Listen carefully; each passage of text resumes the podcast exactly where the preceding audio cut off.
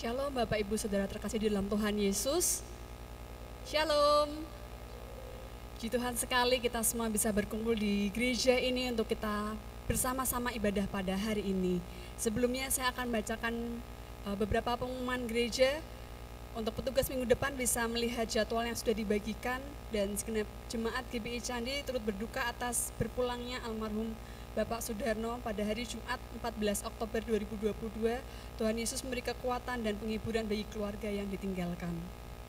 Kegiatan donor darah akan diadakan pada hari Sabtu 17 Desember 2022 jam 14 WIB di GBI Candi. Mohon jemaat bisa berkontribusi untuk orang-orang yang membutuhkan pertolongan. Pendaftaran bisa kepada Ibu Murtinah atau Ibu Maria atau mungkin ada link yang akan dibagikan. Kotak atau keranjang sosial Natal telah dibuka sampai dengan 18 Desember 2022. Pemberian berupa sembako, beras, minyak, gula, teh, susu kaleng, biskuit, mie instan dimasukkan ke dalam kotak sosial Natal di depan mimbar di sebelah kiri saya. Pemberian jemaat akan disalurkan oleh si sosial Natal 2022 kepada yang membutuhkan. Tuhan memberkati. Pemberitahuan untuk musyawarah gereja akan diadakan pada hari Rabu tanggal 19 Oktober 2022 setelah doa Rabu. Mohon untuk menjadi perhatian. Mohon dukungannya dari jemaat untuk usaha dana panitia Natal dengan mengumpulkan celengan koin dalam galon yang ada di depan pintu gereja. Dan himbauan bagi jemaat yang belum memiliki amplop persepuluhan bisa meminta kepada panitia keuangan Ibu Arum Cidono dan Ibu Sulis atau ke Ibu Maria dan yang sudah memiliki amplop persepuluhan mohon digunakan secara rutin di setiap bulan. Terima kasih Tuhan Yesus memberkati. Serta atas nama Gereja Baptis Indonesia Candi mengucapkan ulang tahun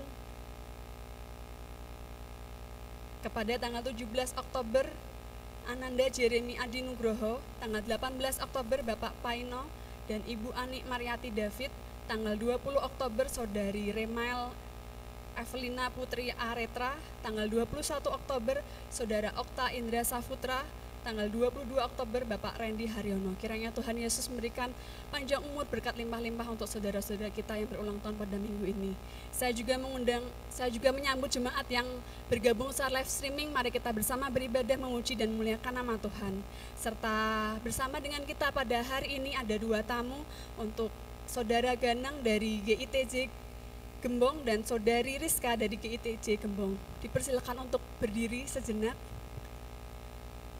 Selamat datang, Tuhan Yesus memberkati, selamat beribadah bersama kami. Dipersilakan duduk kembali, terima kasih. Mari Bapak Ibu Saudara kita akan memulai ibadah kita pada malam hari ini. Kita mau bersyukur pada Tuhan atas kebaikannya, atas kasih setianya, atas kemurahannya. Sungguh hatinya melekat kepadaku, maka aku akan meluputkannya, aku akan membentenginya, sebab ia mengenal namaku. Bila ia berseru kepadaku, aku akan menjawab. Aku akan menyertai dia dalam kesesakan, aku akan meluputkannya dan memuliakannya. Dengan panjang umur akan kukenyangkan dia, dan akan kuperlihatkan kepadanya keselamatan daripadaku. Itulah janji Tuhan dalam hidup kita. Kita harus terus percaya dan terus yakin bahwa dialah Allah penolong kita di setiap saat. Saya undang jemaat bisa berdiri bersama-sama. Kita mau datang menyembah Tuhan dengan sepenuh hati kita. Kita angkat pujian, Kau. Yang terindah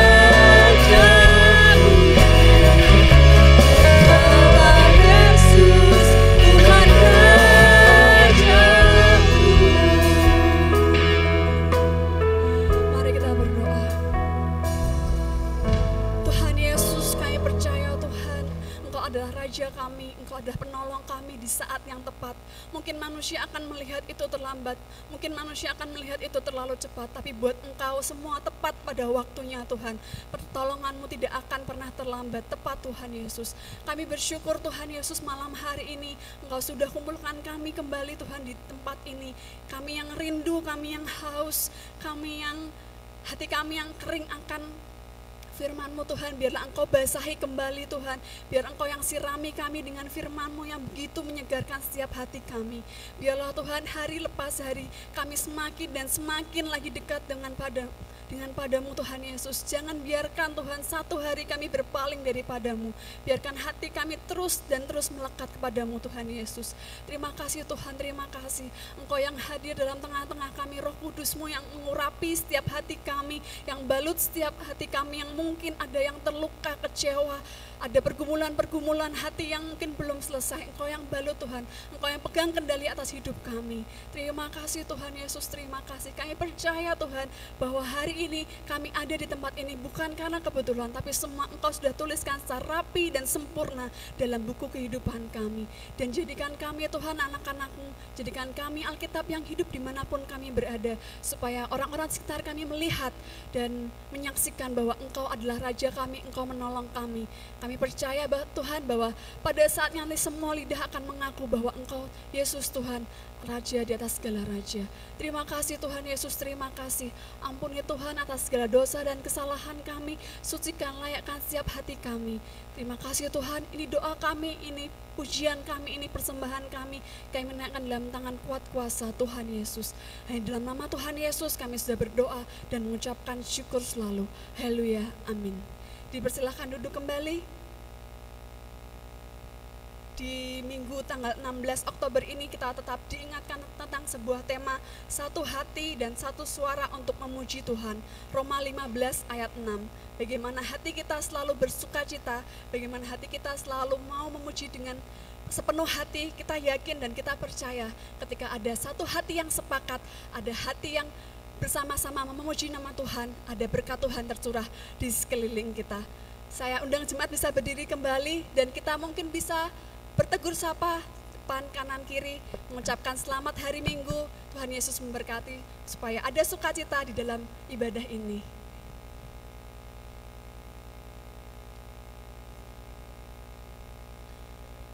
Dan kita akan tak berdiri bersama-sama Bapak Ibu Saudara, kita mau bersuka cita pada malam hari ini. Kita percaya bahwa surga terbuka ketika kita memuji Tuhan, malaikat bela tentang surga juga ikut bersuka cita. Kita mau angkat pujian, sukacita surga.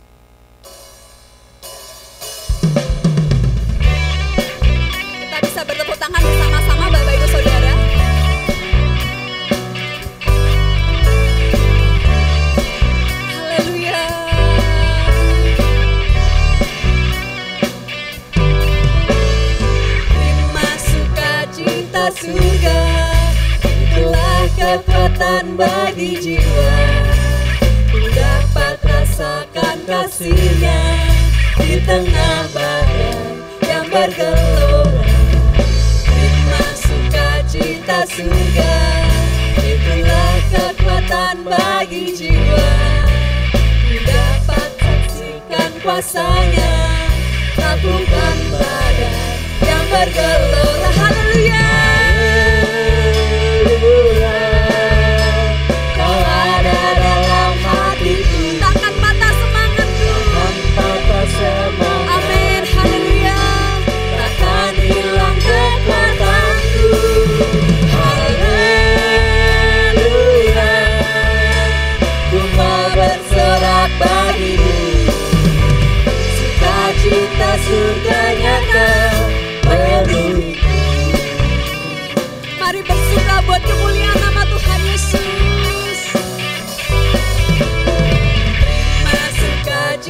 surga Itulah kekuatan bagi jiwa. Dapat rasakan kasihnya Di tengah badan yang bergelora? Terima cita surga Itulah kekuatan bagi jiwa. Dapat saksikan kuasanya. Lakukan badan yang bergelora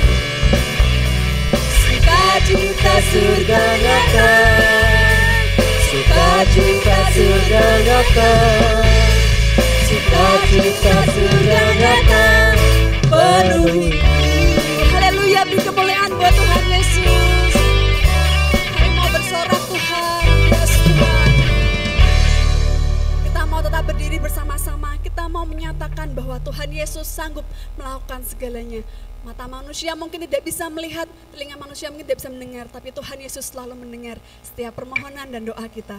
Kita mau angkat pujian bersama-sama bersuka cita pada malam hari ini. Kita angkat pujian Allah sanggup.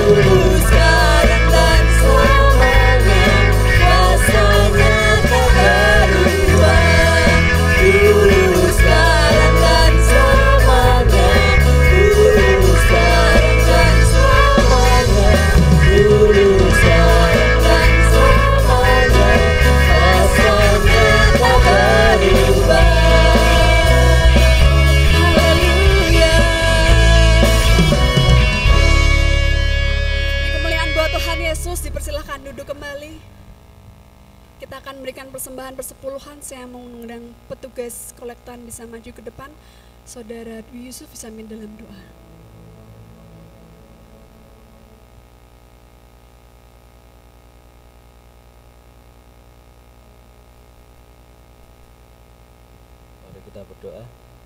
Sungguh kami mengucap syukur Tuhan Tuhan sudah kumpulkan kami di tempat ini untuk kami dapat memuji, menyembah dan memuliakan nama Tuhan dalam kebaktian sore hari ini. Dan saat ini Tuhan kami akan membalikan sebagian berkat yang Tuhan sudah nyatakan dalam hidup kami melalui persembahan dan persepuluhan. Ini Tuhan yang sucikan, Tuhan yang kuduskan persembahan kami ini agar berkenan di hadapanmu dan kiranya persembahan ini dapat menjadi alat buat pekerjaan Tuhan di tempat ini. Terima kasih kepada surga, inilah persembahan kami, kami naikkan dalam tangan kuat kuasamu. Haleluya puji Tuhan, amin.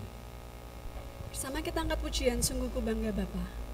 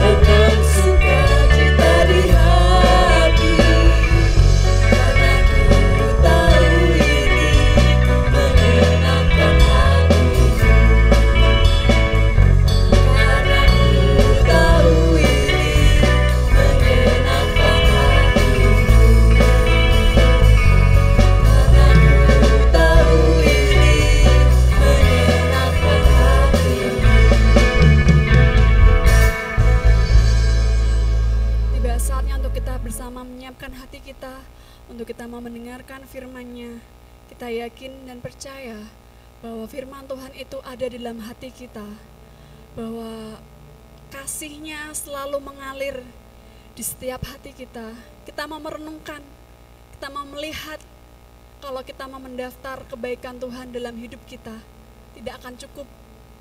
Tapi kasihnya, kebaikannya, kemurahannya itu sangat luar biasa dalam hidup kami, hidup kita semuanya.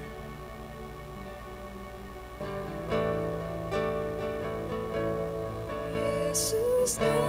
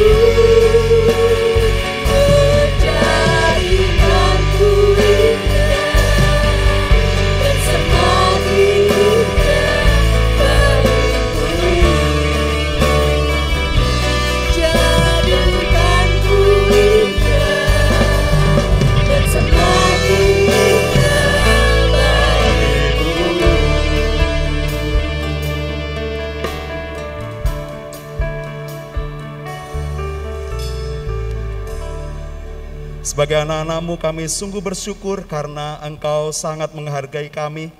Dan biarlah kami menjadi anak-anakmu yang juga semakin indah di hadapan Tuhan, di hadiratmu. Dan biarlah setiap firmanmu menjadi pelita bagi kaki kami dan terang bagi jalan kami. Pimpinlah kami roh kudus, urapilah kami semua supaya kami menjadi pelaku-pelaku firman agar kehendakmu digenapi di dalam dan melalui kehidupan kami. Di dalam nama Tuhan Yesus Kristus kami berdoa. Amin. Silakan duduk kembali saudara-saudara. Shalom, selamat malam.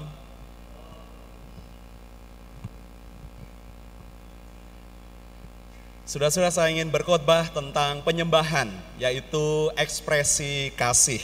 Mari kita akan membuka dalam Matius pasal yang ke-22.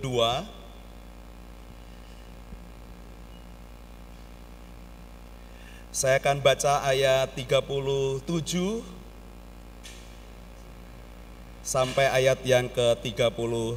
37 sampai 39 ya. Uh, baik kalau kita baca sama-sama aja ya, mari ya. Saya hitung satu, dua, tiga ya. Satu, dua, tiga. Jawab Yesus kepadanya, Kasihilah Tuhan Allahmu dengan segenap hatimu, dan dengan segenap jiwamu, dan dengan segenap akal budimu. Itulah hukum yang terutama dan yang pertama, dan hukum yang kedua yang sama dengan itu ialah Kasihilah sesamamu manusia seperti dirimu sendiri. Saudara-saudara, uh, ini ekspresi tentang kasih itu adalah penyembahan. Di camp yang lalu saya menyaksikan ada games yang uh, ada lobang, ada tabung dan dilobangin dan setiap tim berusaha untuk mengisi dengan penuh uh, tabung ini. Dan teman-temannya satu kelompok itu berjuang untuk nutupin lobangnya supaya airnya terisi dan memenuhi tabung itu. Dan nampaknya cukup sulit ya. Mereka harus mengorbankan uh, bajunya, lepas baju dan memeluk tabung itu. Tapi ada lubang-lubang yang masih belum tertutupi dan semua tim berusaha menutupi sehingga air yang diisi di tabung itu akan penuh. Ya, saudara ini usahanya. Nah ini gambaran dari penyembahan sebenarnya saudara-saudara. Worship penyembahan itu bukan berbicara tentang lagu. Penyembahan bukan juga bicara tentang not yang ketukannya secara ritmis, beraturan, reguler, teratur, dan itu dibuat dengan sair-sair yang indah. Bukan itu saudara-saudara. Penyembahan juga bukan uh, berbicara tentang harus ada alat musik, harus ada drum, harus ada gitar, piano, dan alat ritmis yang lain, baik pentatonis, diatonis, uh, semua bisa digunakan. Bukan bicara tentang itu, saudara-saudara, tetapi worship, penyembahan itu bicara tentang luapan kasih kita yang kita tunjukkan kepada Tuhan, yang kita berikan kepada Tuhan, ekspresi tentang kasih. Itu alasan saya ingin sharing kepada saudara-saudara tentang penyembahan, yaitu ekspresi kasih. Karena banyak orang-orang Kristen sampai hari ini tidak ngerti bagaimana cara mereka menyembah. Pikirnya penyembahan itu ada hanya ada di dalam gereja. Waktu mereka memuji Tuhan itu pun dengan sikap yang tidak benar. Waktu mereka datang kepada Tuhan, mereka didorong dengan motivasi yang salah juga. Jadi penting kita mengerti bagaimana kita bicara tentang penyembahan yaitu ekspresi tentang kasih. Saudara, bagian yang pertama kita akan diajar oleh firman Tuhan ini adalah mari kita menyembah Tuhan dengan segenap hati, dengan segenap jiwa dan dengan segenap kekuatan kita. Penyembahan itu bicara tentang ekspresi kasih kita kepada Allah. Nah, ada pendeta baptis di Saddleback Baptist Church. Dia seorang yang luar biasa dan dia memberikan interpretasi tentang ayat ini dan mengatakan bahwa kasih kepada Allah dengan segenap hati, dengan segenap jiwa dan kekuatan itu bicara tentang worship, saudara-saudara. Nah, yang menarik dalam ayat ini, saya ingin mengeksplor bahwa ayat ini bicara satu tentang penyembahan, lalu hukum yang kedua tentang pelayanan. Satu ngomongin tentang worship, yang kemudian ayat yang ketiga 839 bicara tentang ministry. Orang tidak bisa melayani dengan baik kalau mereka tidak menyembah Tuhan yang benar. Orang dapat mengerjakan pekerjaan-pekerjaan baik, tetapi belum tentu benar sesuai dengan siapa yang disembahnya. Saudara, ini rahasia dalam ibadah kita yang kita perlu tahu tentang ini. Mari kita mengungkapkan kasih kita kepada Tuhan dengan segenap hati, jiwa, dan kekuatan kita. Yang pertama adalah kata yang penting adalah bagaimana kita mengasihi Allah kita, saudara-saudara. Mari kita akan buka beberapa ayat referensinya dalam satu Yohanes pasal yang keempat. Satu Yohanes pasal yang keempat. Saudara bisa lihat di ayat itu akan saya ulang dua kali, saudara-saudara. Satu Yohanes pasal yang keempat, ayat yang ke-15 dan 16 dulu ya. Barang siapa mengaku bahwa Yesus adalah Allah, anak Allah, Allah tetap berada di dalam dia dan dia di dalam Allah. Kita telah mengenal dan telah percaya akan kasih Allah kepada kita. Allah adalah kasih dan barang siapa tetap berada di dalam kasih, ia tetap berada di dalam Allah dan Allah di dalam dia. Saudara ini yang saya rumuskan, ini yang saya katakan bahwa Anda bisa mengerjakan pekerjaan baik kita bisa melayani orang, tetapi belum tentu saudara bisa di pandangan Tuhan itu hal yang benar. Karena hal yang pertama pintu masuknya adalah bahwa Anda harus menyembah yang benar.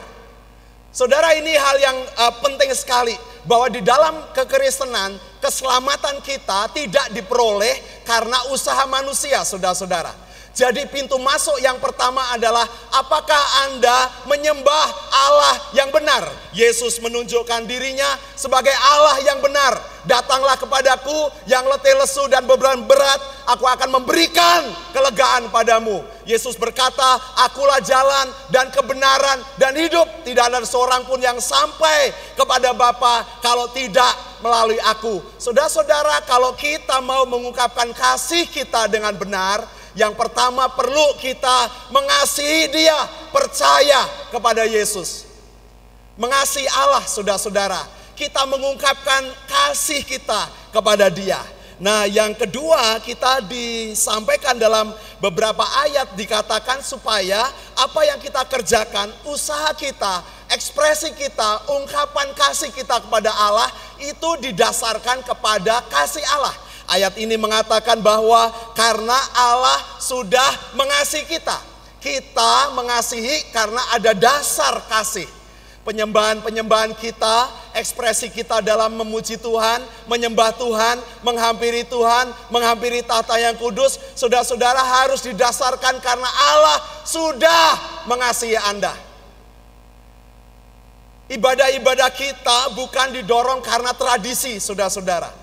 Ibadah kita bukan karena rutinitas, tetapi ibadah penyembahan kita apakah didorong dengan hati karena Allah sudah mengasihi kita. Saudara yang ketiga dalam kaitannya ini adalah kita diminta supaya kita menyembah Tuhan dengan seluruh eksistensi manusia kita. Ada hati, ada jiwa, ada nyawa, ada akal budi, ada kekuatan kita Allah ingin kita menyembah Dia dengan semua keberadaan kita. Saudara, itu yang dimaksudkan bagaimana kita bisa menyembah Tuhan. Ada dalam ayat 1 Timotius pasal yang ketiga, ini rahasia saudara-saudara. Kalau kita mau menyembah Tuhan dengan benar, dengan hati yang benar, tidak harus dengan uh, gerakan saudara-saudara, tidak harus dengan ekspresif, emosi, tidak tetapi kita diminta semuanya bahkan emosi, secara soul, nyawa kita, jiwa kita, kekuatan kita, akal budi kita, dia minta semuanya. Karena ini adalah rahasia yang Tuhan inginkan di dalam ibadah ibadah kita. 1 Timotius pasal yang ketiga 1 Timotius pasal yang ketiga ayat yang ke-16. Dan sesungguhnya agunglah rahasia ibadah kita. Dia yang telah menyatakan dirinya dalam rupa manusia, dibenarkan dalam roh, yang menampakkan dirinya kepada malaikat-malaikat, diberitakan di antara bangsa-bangsa yang tidak mengenal Allah, yang dipercayai di dalam dunia, diangkat dalam kemuliaannya. Saudara perhatikan rahasia ibadah kita. Ini bukan bicara tentang ibadah di dalam gedung dengan pujian, dengan nyanyian belaka, semata-mata hanya dengan alat musik dan kita bertepuk tangan. Tidak, saudara-saudara. Tetapi penyembahan kita adalah ekspresi total dari apa yang Tuhan inginkan dikerjakan di dalam dan melalui kita. Worship akan menghasilkan ministry yang benar. Penyembahan yang benar akan menghasilkan pelayanan yang benar pelayanan menjadi tidak murni saudara-saudara kalau kita tidak menyembah dengan benar. Saudara ini hal yang sangat penting yang Tuhan ajarkan kepada kita. Yang kedua saudara-saudara, bukan saja tentang ekspresi ungkapan kasih kita, tetapi penyembahan adalah respon kita kepada kasih dan anugerah Tuhan. Jadi itu yang sering saya katakan bahwa penyembahan doa pujian kita ini bukan seperti doa-doa yang monolog, pujian-pujian yang monolog, tetapi sebenarnya ada dua arah, dialog, saudara-saudara. Waktu kasih Allah nyata akan kita, kepada kita dia tunjukkan, dia rela mati bagi kita, dia menjelma menjadi manusia. Bagaimana dengan respon kita? Dalam Timotius mengatakan bahwa kemuliaannya diberitakan kepada bangsa-bangsa. Kasihnya diberitakan kepada bangsa-bangsa. Orang yang berdosa mereka harus percaya kepada Tuhan. Saudara, ini yang menolong kita untuk ngerti bagaimana kita berusaha untuk menjadi anak-anak Allah yang menyembah Tuhan dengan benar.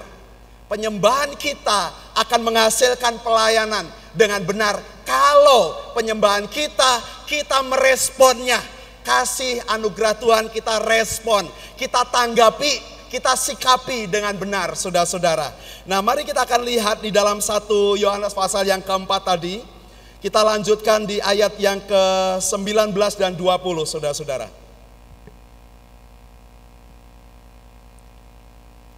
Kita mengasihi karena Allah lebih dahulu mengasihi kita.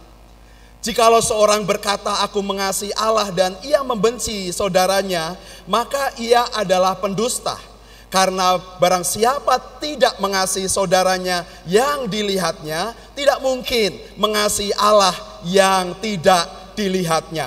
Saudara, orang yang mau merespon penyembahan dengan benar, kasih yang Tuhan tunjukkan pada kita, kalau kita menanggapi anugerah Tuhan dengan baik, saudara-saudara, maka kita akan berusaha untuk mewujudkan kasih Allah dalam perilaku kita setiap harinya. Kalau kita menyembah Allah yang benar, Allah yang suci, maka kita harus menunjukkan dan mewujudkannya di dalam kehidupan kita yang suci. Kalau kita menyembah Allah yang kudus, maka harusnya kekudusan Allah akan menyucikan kita sehingga kita melangkah dalam pikiran, hati kita, jiwa kita, perilaku kita dengan kudus, dengan suci, saudara-saudara. Kalau kita tidak menyembah Tuhan, memberi tanggapan akan kasih dan anugerah Tuhan, sulit untuk kita bisa melayani dengan sukacita. Saudara ini alasan yang sangat penting Misalnya setiap orang memberikan hidupnya untuk Tuhan, untuk melayani Tuhan. Misalnya saya, saya memberikan hidup saya sepenuhnya untuk Tuhan, bukan berarti saudara yang tidak memberikan uh, waktunya untuk melayani Tuhan itu tidak mempersembahkan yang terbaik, tidak menanggapi akan anugerah Tuhan, tidak saudara-saudara. Saya maksudkan adalah apa yang masih kita anggap penting di dunia ini, seperti uh, dalam surat Filipi mengatakan apa yang masih kita anggap penting yang menguntungkan bagi kita di dunia ini artinya kita belum memberi tanggapan kasih anugerah Tuhan dengan baik. Kalau kita masih mementingkan dunia ini saudara-saudara itu artinya kita belum memberi tanggapan dengan benar kepada Tuhan.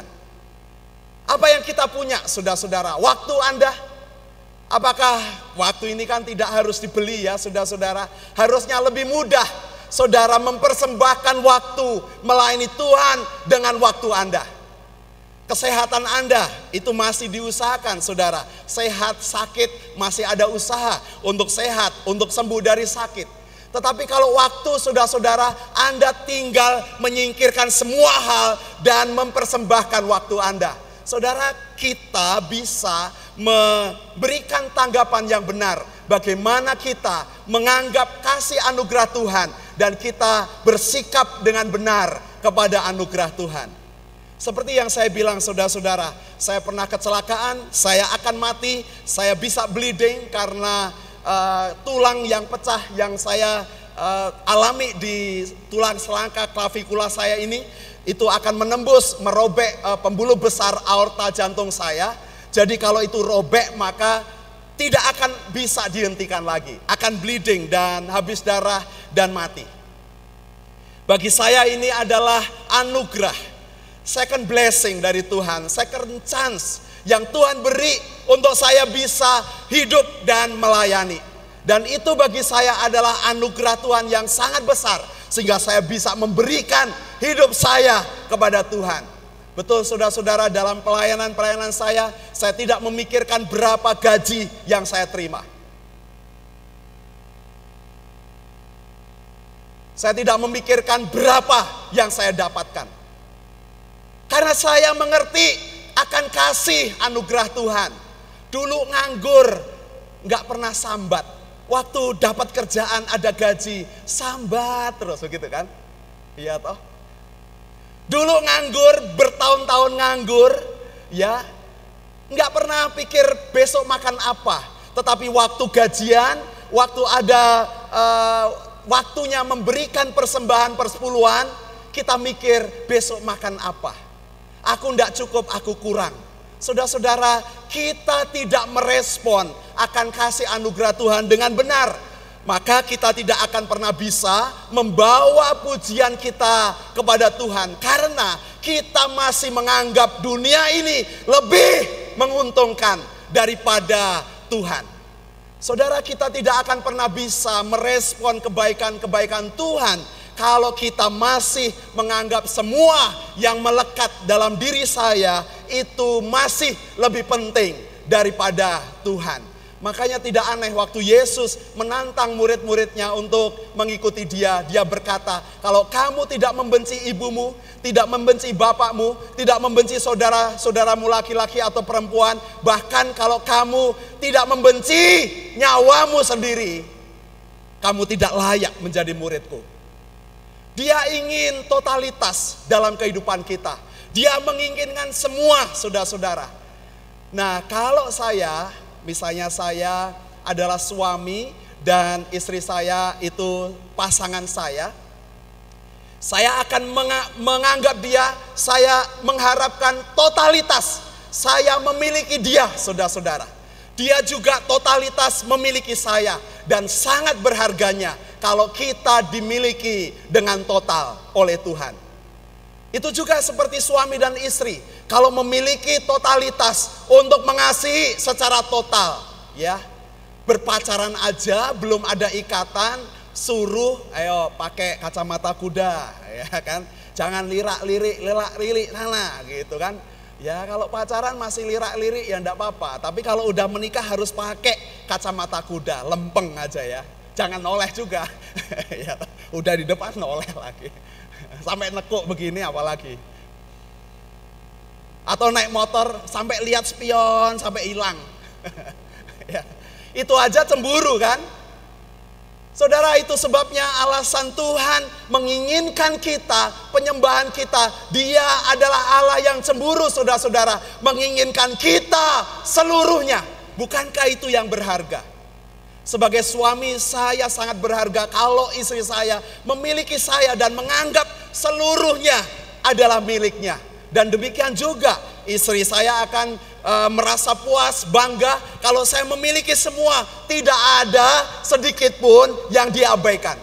Saudara, bukankah itu relasional yang sangat penting? Bagaimana kita memberi tanggapan kasih anugerah Tuhan? Itu sebabnya kita bisa memuji Tuhan, mengucap syukur, memuji Tuhan. Sekalipun kita mungkin tidak tahu lagu, notasinya kita tidak tahu, tetapi Anda bisa baca syairnya dan Anda bisa input semua perasaan, ungkapkan kasih Anda dan responi setiap pujian. Karena itu berdasarkan firman Tuhan. Saudara kita diajar untuk kita punya uh, kreativitas di dalam menyembah Tuhan. Kita diajar untuk bisa mentaati Tuhan dengan firman-firmannya. Karena dikatakan di sini bahwa kita adalah orang yang dikasihi oleh Tuhan. Maka kita harus mengekspresikan kasih itu kepada orang lain. Ayat yang kedua saudara-saudara. Penyembahan yang benar saudara-saudara akan menghasilkan diri kita semakin serupa seperti Yesus. Mari kita membuka di dalam Mazmur 115. Mazmur 115. Ini syair yang diulang dua kali oleh pemazmur Daud, saudara-saudara. Dia menuliskan juga dalam Mazmur 135 dengan ayat persis sama syairnya. Dan ini di bawah judul kemuliaan hanya bagi Tuhan. Dan saudara ini aspek yang penting di dalam penyembahan. Ayat yang keempat sampai dengan ayat yang ke-8. Mazmur 115 ayat 4 sampai 8. Saya baca untuk saudara-saudara ya. Berhala-berhala mereka adalah perak dan emas, buatan tangan manusia. Mempunyai mulut tetapi tidak dapat berkata-kata. Mempunyai mata tetapi tidak dapat melihat. Mempunyai telinga tetapi tidak dapat mendengar. Mempunyai hidung tetapi tidak dapat mencium. Mempunyai tangan tetapi tidak dapat meraba-raba mempunyai kaki tetapi tidak dapat berjalan dan tidak dapat memberi suara dengan kerongkongannya. Seperti itulah jadinya orang-orang yang membuatnya dan semua orang yang percaya kepadanya. Worship kalau ditanggapi dengan benar kasih anugerah Tuhan ini saudara-saudara akan menghasilkan ministry yang baik. Penyembahan yang benar itu menjadi tanda yang membimbing kita supaya kita bisa melayani dengan benar. Pelayanan-pelayanan kita, apa yang kita lakukan, itu tanda apa-apa yang menunjukkan kita menyembah siapa yang kita sembah. Kalau pelayanan-pelayanan kita dimotivasi oleh uang, saudara-saudara, kita tahu ini adalah berhala mamon yang Anda sembah. Pelayanan-pelayanan kita akan mubazir sia-sia kalau kita tidak menyembah Allah yang kudus. Karena pelayanan-pelayanan kita dilakukan dengan perselisihan, dengan dendam, dengan sakit hati. Pelayanan-pelayanan kita tidak dilakukan dengan tulus. Karena kita menyembah ego kita.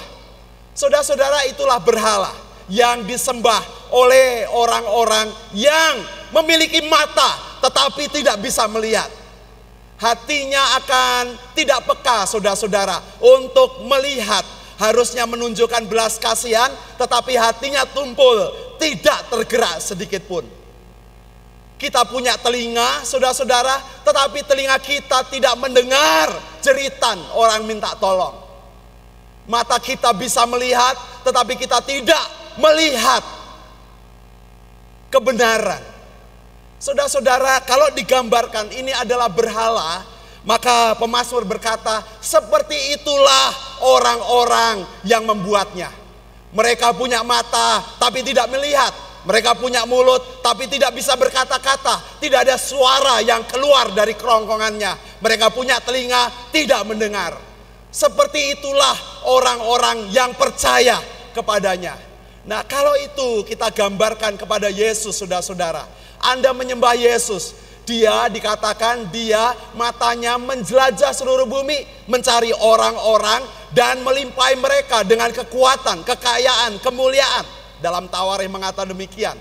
Matanya menjelajah bumi, mencari orang-orang yang benar. Yohanes pasal 4 ayat 23, 24 mengatakan bahwa hari ini Bapa mencari penyembah-penyembah yang benar, saudara-saudara. Matanya melihat kepada orang-orang yang menyembah dia dengan benar. dalam roh dan kebenaran.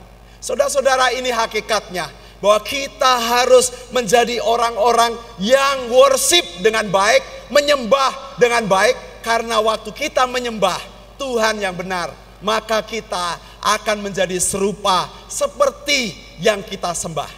Amin. Alkitab memberitahukan itu saudara-saudara. Itu alasan bahwa kalau Anda menyembah Tuhan, itu harus terwujud dalam kehidupan kita setiap harinya. Waktu kita percaya kepada Dia, itu harus terwujud dalam kehidupan kita setiap harinya. Juga percaya kepadanya.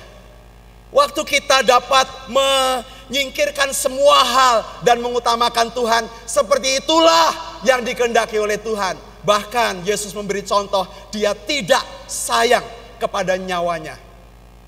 Dia memberikan nyawanya. Saudara, dia memberi contoh yang top ya, yang ultimate, yang paling top saudara-saudara. Dia memberikan nyawanya. Dan itu Yesus minta juga kepada kita. Seperti ayat yang sudah saya kutip, kalau kita masih sayang kepada nyawa kita, kita tidak dapat menjadi murid Tuhan. Saudara-saudara ini yang luar biasa ya. Alkitab memberitahukan dengan komprehensif bagaimana kita menyembah Tuhan. Bagaimana respon kasih kita. Karena respon kasih kita harus kita wujudkan dalam pelayanan kasih kita. Dan respon kita akan penyembahan akan menjadikan kita semakin serupa seperti Kristus. Kalau misalnya, oh saya, saudara kalau dengar suara saya agak agak berat ya, agak serak, agak bindeng sedikit. Saya hari Jumat itu makannya telat, eh, sarapan saya lupa sarapan atau enggak karena jarang sarapan jadi jarang eh, jarang mengingat. Kemudian ada jemaat yang meninggal, lalu karena dikubur itu ada dua uh, orang yang meninggal dan dimakamkan di tempat yang sama, satu Kristen, satunya non Kristen. Jadi yang Kristen agak diundur. Jadi kita menunggu, pikirnya kuburnya belum siap. Padahal dangkal aja meskipun uh, kuburnya itu uh, ada batu cadasnya ya saudara-saudara. Tapi oh ternyata setelah tahu kita agak delay cukup panjang sampai jam 3 menyelesaikan dan semua sudah selesai. Setelah mereka selesai, kita menyelesaikan dan baru saya makan, uh, membeli sebuah masakan, ya kemudian makan kenyang. Tapi mulai badan tidak enak, saudara-saudara. Saya pikir wah ini kayaknya uh, ada yang nggak beres dengan makanan saya. Kemudian saya sakit, intinya saya sakit, saya nggak bisa bangun, saya uh, uh, minta maaf muntah-muntah saudara-saudara. Tidak ada yang dimuntahin hanya wah tapi berat uh, uh, saya muntah-muntah kosong sama sekali hanya uh, air ludah saja dan itu sangat menyiksa saya. Saya pikir hari Minggu ini saya tukar mimbar di cabang kita bisa atau enggak ya. Saya aduh saya bergumul saudara-saudara. Nah ini ini intinya. Waktu saya percaya kepada Allah yang saya sembah, Waktu saya percaya harus memberikan hidup saya kepadanya, saya bergumul, bisa sembuh enggak? Tuhan gimana caranya? Wah macam-macam ya pasti obat minta uh, makan. Saya milih semua makanan dan saya berusaha minum banyak, berusaha dengan sebaik-baiknya karena saya ingin hari Sabat Tuhan, hari Minggu bisa melayani Dia. Saya tahu bahwa saya berdoa terus, saya mohon, saya menyembah Tuhan, saya bersyukur untuk semua keadaan, dan saya mohon, saya percaya diberikan iman supaya saya bisa melayani hari sabatnya. Saudara-saudara itu kerinduan karena saya mau memberikan hidup saya. Saya tidak sayang-sayang dengan penyakit saya. Saya tidak sayang-sayang dengan capek saya apalagi. Uang sakit saja tidak sayang. Apalagi kalau capek, saudara-saudara kita belajar untuk mengasihi Dia supaya semua yang menjadi milik Tuhan akan kembali untuk kemuliaan Tuhan.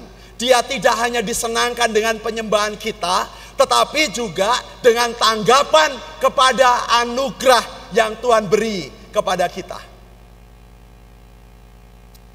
Pagi tadi sebelum berangkat saya berkata pada istri saya, Hen, tolong siapin uang ya. Berapa? 500 ribu. Aku kok tergerak untuk memberkati uh, gereja cabang kami. Saudara saya, uh, istri saya bilang, duitnya sopo? duitmu ah, duitku? Ya duitmu dulu, nanti tak ganti. ya. Saudara yang luar biasa, ini bukan ngomongin tentang jumlah uang. Kalau kita digerakkan hati kita digerakkan oleh Tuhan, respon dengan cepat. Kasih dan anugerah Tuhan. Gereja cabang kita memberi tanda kasih saya jauh lebih banyak, lebih besar dari apa yang saya berikan kepada Tuhan dalam persembahan itu. Saya merasa tidak layak, saya tidak buka saudara-saudara, saya mengeluarkan amplopnya, lalu saya bilang, nih ganti uang yang tadi kamu ambil di bank. Ya. Saya belum buka itu, isi saya lihat uh, amplopnya kok basah, ya tadi tak kantongin. Uh, saya ini keringetan dingin saudara-saudara, uh, badannya memang tidak 100% fit dengan baik, tapi saya bisa uh, panasnya baik, normal, saya mungkin karena salah makan kemarin dan ya saudara itu yang terjadi. Dan saya uh, berikan ini kok basah, ya ini basah karena tak kantongin. Tapi saya tidak lihat, saya berikan pada dia, nih untuk ganti yang tadi. Saudara, Tuhan luar biasa. Dia memberi berlipat kali ganda. Kalau kita menyembah Allah yang kaya, seperti lagu yang kita nyanyikan, dia melihat, dia memperhatikan, dia mendengar kita. Kalau kita melihat apa adanya saudara-saudara, kalau kita mendengar kesulitan, tantangan, penderitaan, kesakitan, kalau kita melihat kemiskinan, kekurangan, krisis saudara-saudara, Anda ingat Anda menyembah Allah yang kaya. Dan dia berikan kesanggupan, dia akan memberi Anda lebih besar daripada apa yang Anda doakan, apa yang Anda duga, karena Anda menyembah Allah yang benar. Coba bayangkan saudara-saudara kalau Anda awal misalnya ya. Saya bersyukur sekali karena saya belajar coba ngikuti apa suara Tuhan. Kalau kita tanam firman Tuhan dalam hati kita, dalam hidup kita, firmannya dia akan menggemakan itu saudara-saudara. Itu menjadi suara batiniah kita yang benar. Yang akan menolong kita untuk berjalan di dalam kebenaran. Anda waktu menyembah, Anda bisa berkorban untuk melayani. Waktu Anda menyembah Tuhan Allah yang kudus, Anda bisa untuk menghadapi tantangan-tantangan ketidaksucian, penyimpangan, serong. Anda bisa hidup dengan lurus, dengan kudus dan suci. Waktu Anda punya waktu, Anda bisa meresponi anugerah Tuhan, diberi waktu untuk Anda layani dengan baik-baik. Selagi kita masih bersama saudara-saudara, waktu kita masih bergaul, layani, responi akan anugerah Tuhan. Supaya kita bisa melayani dengan benar, dengan baik. Karena kita menyembah Tuhan yang benar. Seperti itulah orang-orang yang menyembahnya. Kalau saya menyembah Tuhan Yesus, seperti itulah jadinya saya. Diberikan kepekaan untuk melihat. Diberi kepekaan untuk mendengar diberi kepekaan perasaan kita. Saudara-saudara, seperti itulah kita orang-orang yang percaya kepadanya. Siapakah Anda? Penyembah model apa kita, saudara-saudara? Apa kita menyembah dia? Menyembah dengan ekspresi kasih, cinta kita kepada Tuhan. Apakah pelayanan-pelayanan kita didorong dengan hati yang dipenuhi oleh Tuhan? Hatinya tidak bolong-bolong saudara-saudara. Dia melimpai dengan luar biasa, dengan banyak. Responi itu. Hati manusia memang rentan, memang banyak lukanya saudara-saudara. Tetapi dia membalut hati kita yang luka. Supaya kita bisa mengasihi orang lain. Kalau orang tidak merasakan pengampunan dari Anda, berarti ada yang salah dalam penyembahan kita. Kalau orang belum merasakan uh, pengampunan yang kita berikan, maaf yang kita kerjakan, berarti ada yang salah dari kehidupan kita untuk kita menyembah Tuhan. Karena kita tidak mengimpartasikan pengampunan yang Tuhan sudah beri kepada orang-orang lain. Saudara-saudara, uh, quote saya, tanda penyembahan yang benar adalah ekspresi kasih. Mari kita mengasihi Tuhan dengan lebih lagi saudara-saudara. Waktu kita, harta kita, tenaga kita, hidup kita, beri total kepada Tuhan. Tidak ada yang lebih daripada itu saudara-saudara. Jangan anggap dunia ini lebih menguntungkan Anda. Anda akan jauh dari Tuhan yang Anda sembah. Siapa dan bagaimana model penyembahan kita? Mari kita menyembah Tuhan dengan ekspresi kasih kita. Mari beri yang terbaik pada Tuhan, hidup Anda, segala yang Anda miliki totalitas tanda penyembahan yang benar adalah ekspresi kasih kita. Amin. Mari kita berdoa.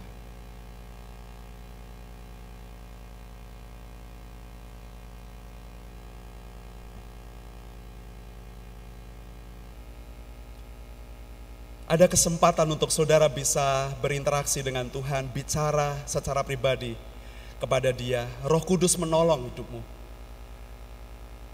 Coba teliti, introspeksi diri kita. Bagaimana kita menyembah Tuhan? Apakah ekspresi kasih lebih besar dibandingkan kita mengasihi dunia ini?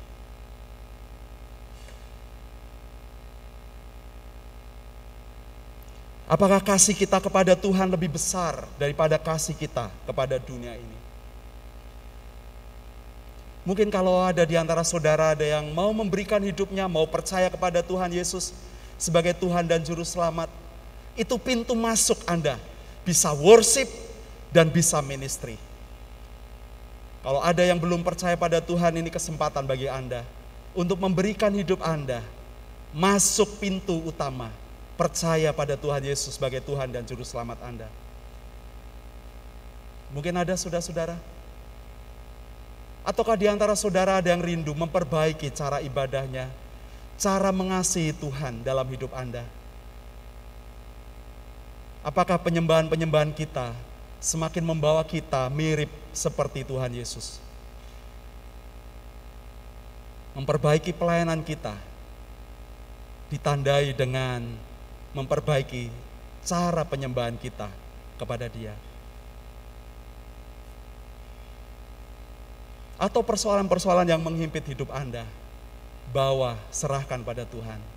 Dia Allah yang melihat, mendengar, Allah yang mengerti akan Anda, dan Tuhan yang sanggup mengerjakan dalam kehidupan Anda.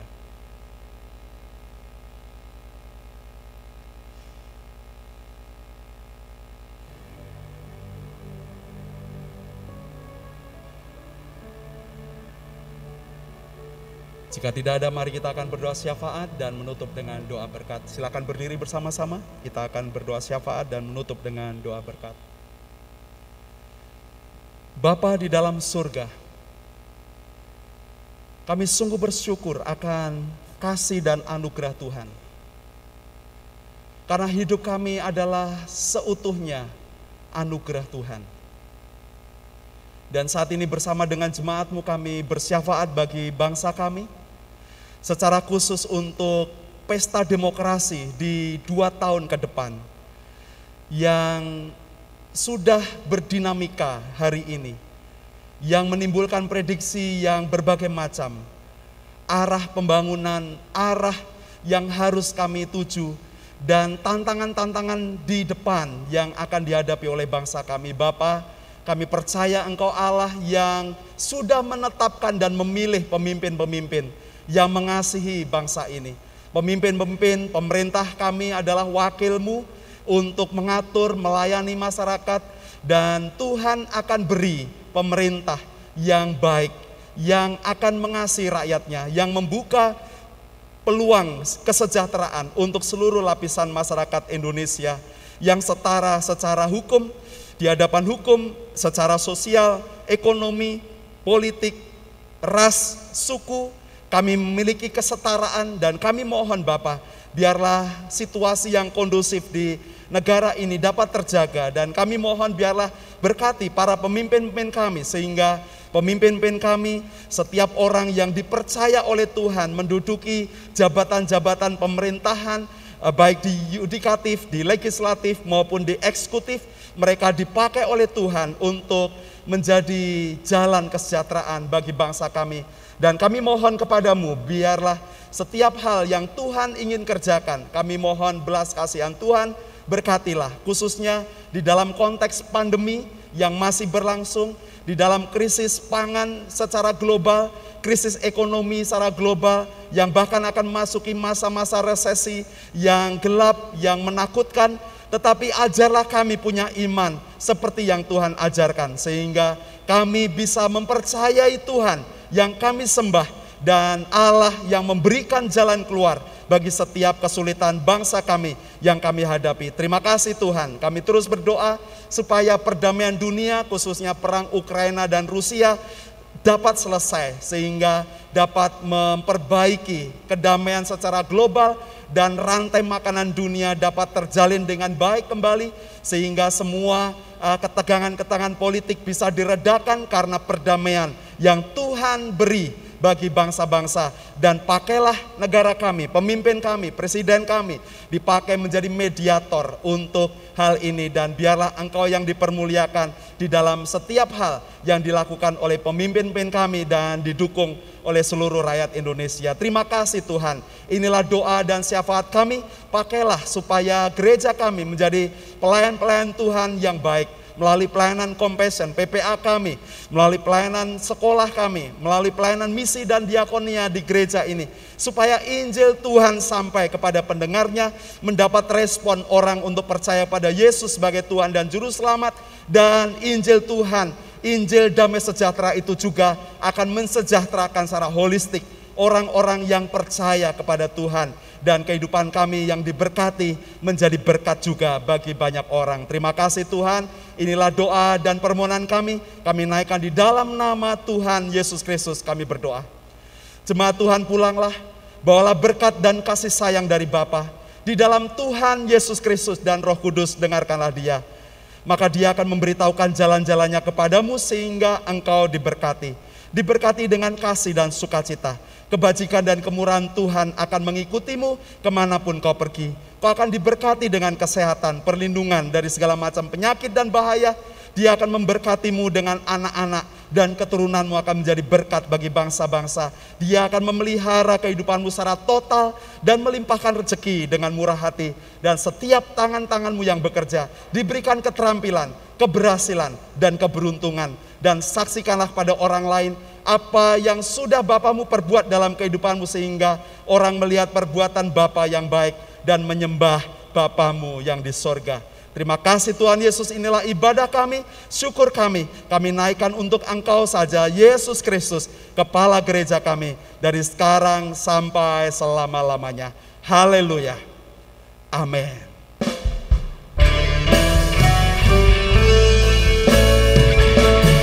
Penyertaanmu sempurna. Rancanganmu penuh damai. Aman dan sejahtera. Walau di tengah badai Ingin ku selalu bersama. Rasakan keindahan. Arti kehadiranmu arti kehadiranmu Tuhan. Arti kehadiranmu Tuhan. Sekali lagi arti kehadiranmu Tuhan. Arti kehadiranmu Tuhan. Silakan ambil satu dos saudara-saudara satu hati satu suara untuk memuji Tuhan. Tuhan Yesus memberkati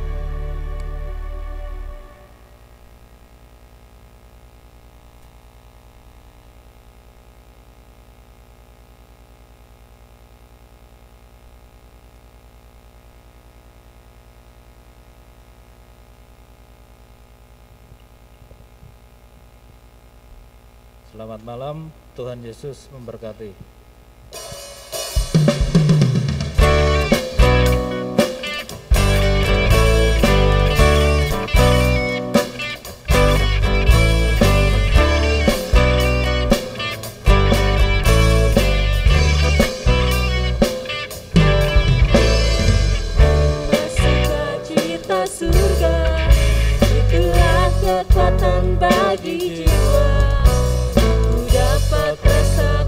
Kasihnya di tengah badan yang bergelora Terima cita suka Itulah kekuatan bagi jiwa. Dapat saksikan kuasanya. Tapi hamparan yang bergelora